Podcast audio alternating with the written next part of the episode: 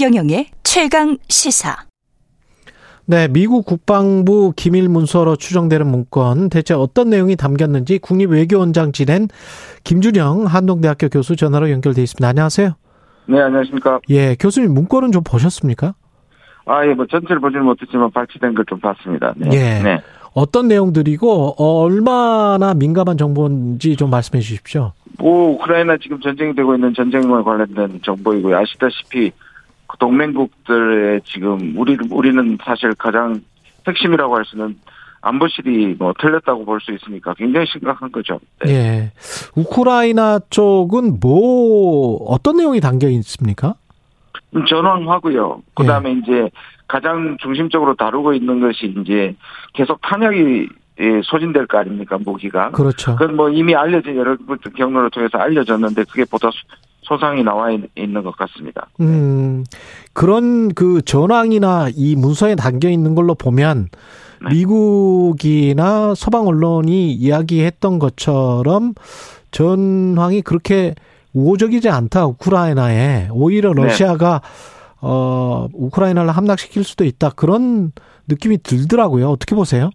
네, 이거는 뭐 사실 서방 언론이 과도하게 사실 뉴스를 좀 왜곡하고 하는 경향이 있었다는 것은 러시아 전문가들 사이에는 이미 되는 얘기였거든요. 예. 왜냐하면 그 우크라이나 언론도 그렇고 러시아 언론들을 종합해서 서로 cross checking을 해보면 예. 사실 러시아가 지금 전면전을 하고 있는 건 아니잖아요. 무제한 전쟁을 그렇죠. 하는 게 아니라 예. 일종의 제한적인 전쟁을 하고 있기 때문에 그렇게 보면 이건 새로운 것은 아닙니다. 그런데 음. 이제 이것이 미국도 그렇게 판단을 하고 있고 또 하나는 러시아가 이 함락을 하는 게 아니라 일종의 여기서 그 동우크라이나를 차지하는 전쟁 계획이기 때문에 뭐 그거는 이미 우리가 충분히 짐작하고 있는 부분이었습니다. 근데 미국은 계속 아 향후에는 이제 소모전을 오래 할 것이라는 얘기가 가장 많았었죠. 예. 그러면은 혹시 전쟁의 상황 양상이 좀 바뀔까요? 아니면 작전이나 전략도 좀 바뀔 왜냐면은 뭐 군사 배치나 이런 것들도 다 나와 있는 것 같던데. 그렇죠. 예. 그 그게 러시아가 봄에 초 뭐 대공세를 한번 한다는 얘기는 꾸준히 나왔었거든요. 네. 그러니까 밀어붙이는데 아까 말씀드린 것처럼 그러면 러시아가 우크라이나 전체를 함락하느냐는 문제는 좀 달라요. 왜냐하면 네. 러시아는 처음부터 함락할 생각이 없고요. 함락하게 되면 또 나토하고 국경을 맞대잖아요. 그렇죠. 그러니까 러시아도 역시 동우크라이나를 차지한 채로 우크라이나를 분쟁 상태로 만들어서 음. 완충제대로 만드는 게 러시아한테 유리하다고 생각합니다. 마치 과거에 우리 한반도를 분단했던 것처럼. 예. 그러니까 그 정도 상황에서 러시아는 멈추기를 원한다. 전쟁이. 네, 그러면 이제 이게 전황이 불, 불리해지면 음. 협상 테이블이 시작되겠죠. 근데 협상 테이블이 시작되더라도 상당 기간 그 우리가 과거에 전쟁에도 그랬듯이 협상이 길어질 가능성이 얼마나 있습니다. 한쪽에서는 싸우고 한쪽에서 협상을 하는 거죠. 예. 그리고 김성한 실장하고 이문희 비서관의 대화 내용 같죠, 그거는? 예, 대화 내용입니다. 뭐, 어, 뭐, 왜곡됐다고 얘기하는데, 사실, 정보를 정리할 때는 약간의 소위 말하는 마사지를 하는 거죠. 예. 그래야지, 예. 그래야지, 그게 꼭 일부에서 얘기하는 것처럼 러시아가 왜곡했다라는 것이 대답은 되지 않죠. 음. 도청 자체는 어, 도청 자체는 부인하는 게 아니니까요. 예. 미국도 지금 그걸 부인하고 있지는 않습니다. 그러면 이게 도감청이 됐을 가능성이 높다 이렇게 보십니까 교수님? 아 그럼요 도청입니다 이거는. 아, 명백한 도청이다. 더, 더, 심각한 거는 2013년에 한번 뭐 스노덴 사건으로 문제가 됐었잖아요. 예. 그때는 주미 한국 대사관이었습니다. 아. 또 여러 여러 우방국 대사관들이었기 때문에 그거는 미국의 영토 안에 있는 것이고 미국의 건물을 쓰는 거기 때문에 그것도 문제가 되는데 이거는 지금 한국의 비밀 중에 비밀이고 최고위급이지 않습니까? 안보실이 예. 틀렸다는 거기 때문에 굉장히 심각합니다. 아니 음. 지금 정부는 너무 안이하게 지금 대처하고 있는 겁니다. 그 대통령실은 사실 관계 파악이 우선이다. 사실로 확정된 건 아니다. 미국 언론의 주장일 뿐이다. 이렇게 지금 이야기를 하고 있는데 상황 파악을 제대로 하고 있는 겁니까?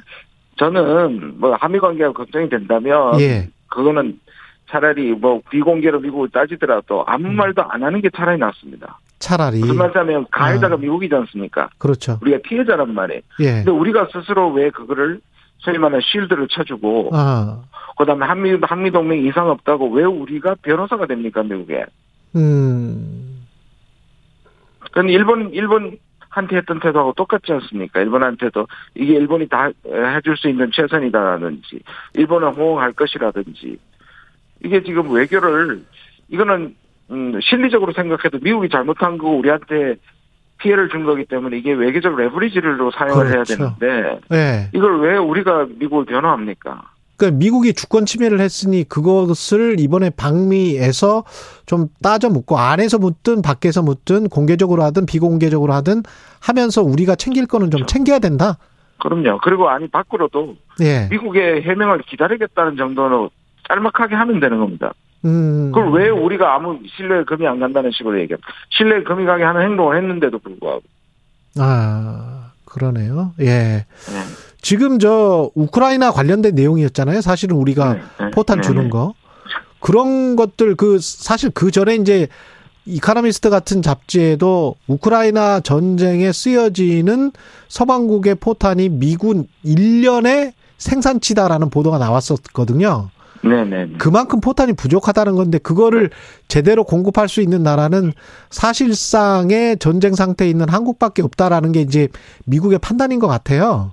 이게 지금 작년 5월부터 나온 얘기고요. 저도 그렇죠. 방송에서 계속 우크라이나로 우회, 어, 저 다른 나라를 통해서 우회로 들어가고 있고, 실제로 저는요, 음. 지금 이 내용에서는 고민하는 부분이 나왔지만, 저는 그렇죠. 이미 들어가고 있다고 생각하는 사람 중에 하나입니다. 아 그래요? 네, 왜냐하면, 제가 이거, 그, 우리나라 이미 그 월스트리트 저널에서 작년 11월에 예. 우회 지원하고 있다고 얘기를 하고, 미국이 그렇게 강력하게 요구를 했고, 음. 우리가 미국에 10만 발을 탄약을 수출했지 않습니까? 예. 그, 그게 어디로 가겠습니까, 그러면? 폴란드하고 우리가 7조의 계약을 했단 말이에요. 아. 그 다음에 제가 들은 정보는 우크라이나로, 에, 미국으로 수출하는 이나 폴란드에 수출하는 많은 무기들 상당 부분에 한글을 지웠다는 얘기를 들었거든요. 예. 그 한글을 왜 지웁니까? 예. 미국에 정식으로 하게 되면. 물론 음. 이건 뭐 제가 또 확인된 정보는 아니지만 충분히 개연성이 있는 정보거든요. 예. 그러면 이게 고민 정도가 아니라 이미 실행되고 있는 거라고 볼 수 있습니다. 그런데 이 정보 전쟁의 상황에서 누가 언제 이걸 찍어서 그리고 이상한 Discord라는 뭐 커뮤니티에 올린 거잖아요. 예, 예. 그런 상황 그리고 지난달에 그게 그 올렸었고 지난주에 존 커비에 따르면 백악관은 지난주에 지금 보고를 받았다는 거예요. 네 네. 그러면 이 일련의 상황으로 봤을 때는 그 배후에는 또 누가 있고 이게 역정보가 아닌가 뭐 이런 생각도 들기는 하더라고요. 그런데 그 역정보기 하고 치기에는 대화가 너무 확실하고요. 너무 구체적이다. 너무 구체적이고 이걸 예. 두 가지잖아요. 도청을 어떻게 했느냐의 문제고 도청된 정보를 어떻게 누출됐느냐의 문제잖아요. 예. 그 두, 두 번째는 미국이 걱정할 일이고 첫 번째는 우리가 걱정할 일이죠. 아. 어, 우리 우리 첫 번째가 훨씬 더 심각하죠. 저뭐두 번째 그렇죠. 추측한 좀 더 두고 봐야 되겠지만 추측하면 아마 그게 어떤 잡지 위에 찍힌 사진이면 음. 그 안에 있는 인사들이 누군가 에, 사람이 유출했을 가능성이 크죠. 아. 근데 이게 집무실을 옮겨서 그 더 이렇게 도감청이 쉬워졌다는 측과 아니다. 국민의힘 관계자들은 그게 아니고 오히려 더 탄탄해졌다. 보안이 이렇게 지금 주장을 하고 있는데 믿을 수 있을까요?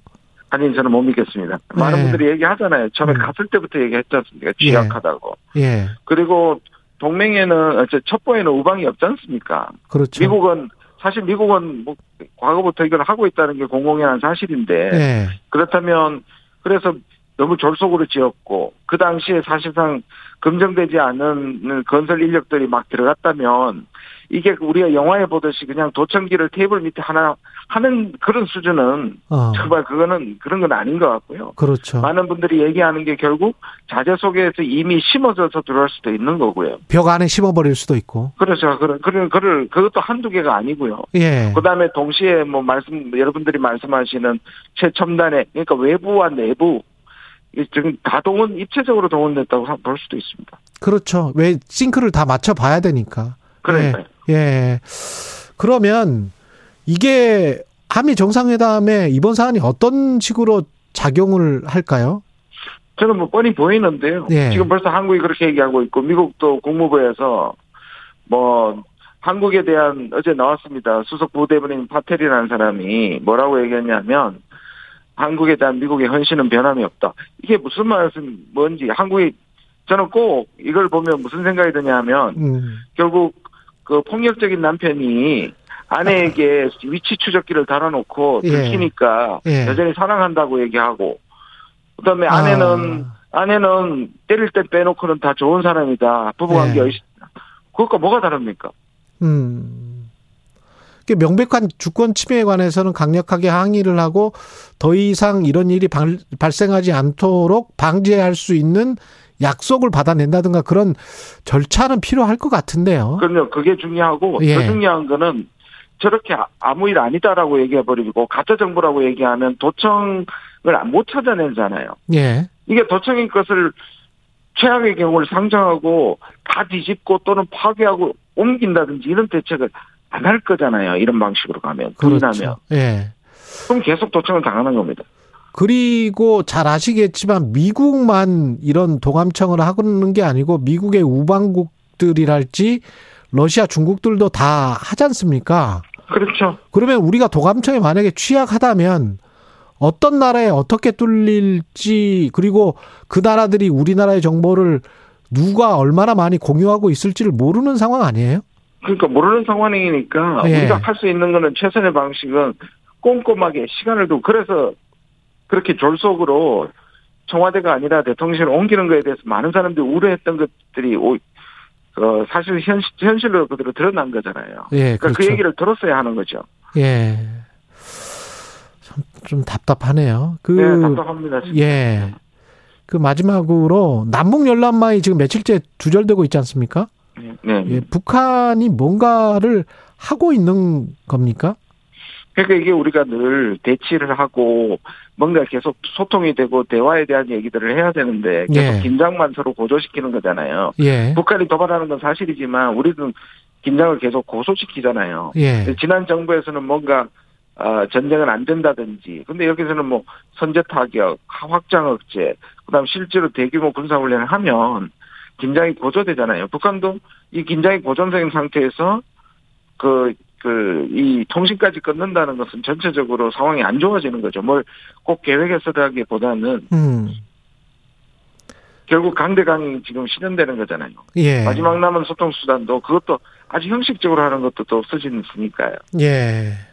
그 지나치게 한미일 동맹이라는 구호만 그러니까요. 네. 외치고 실질적으로 우리 국익에 또는 우리 안보에 도움이 되는 어떤 것은 지금 실질적인 효과는 얻지 못하고 있다. 교수님은 그렇게 보고 계시는 그렇죠. 거죠? 계속 예. 지금 한미를 중 한미일 북중로를 자꾸 구도를 만들어가고 음, 근데 실제로 이런 군비 경쟁이나 이런 위기가 벌어지는 곳은 한반도잖아요 문제가. 그렇죠. 그러면 우리 입장에서는 어, 안보를 튼튼해야지만 동시에 긴장을 고조시키고 현상을 관리하고 예. 이런 이런 노력이 전혀 보이지 않지 않습니까? 예.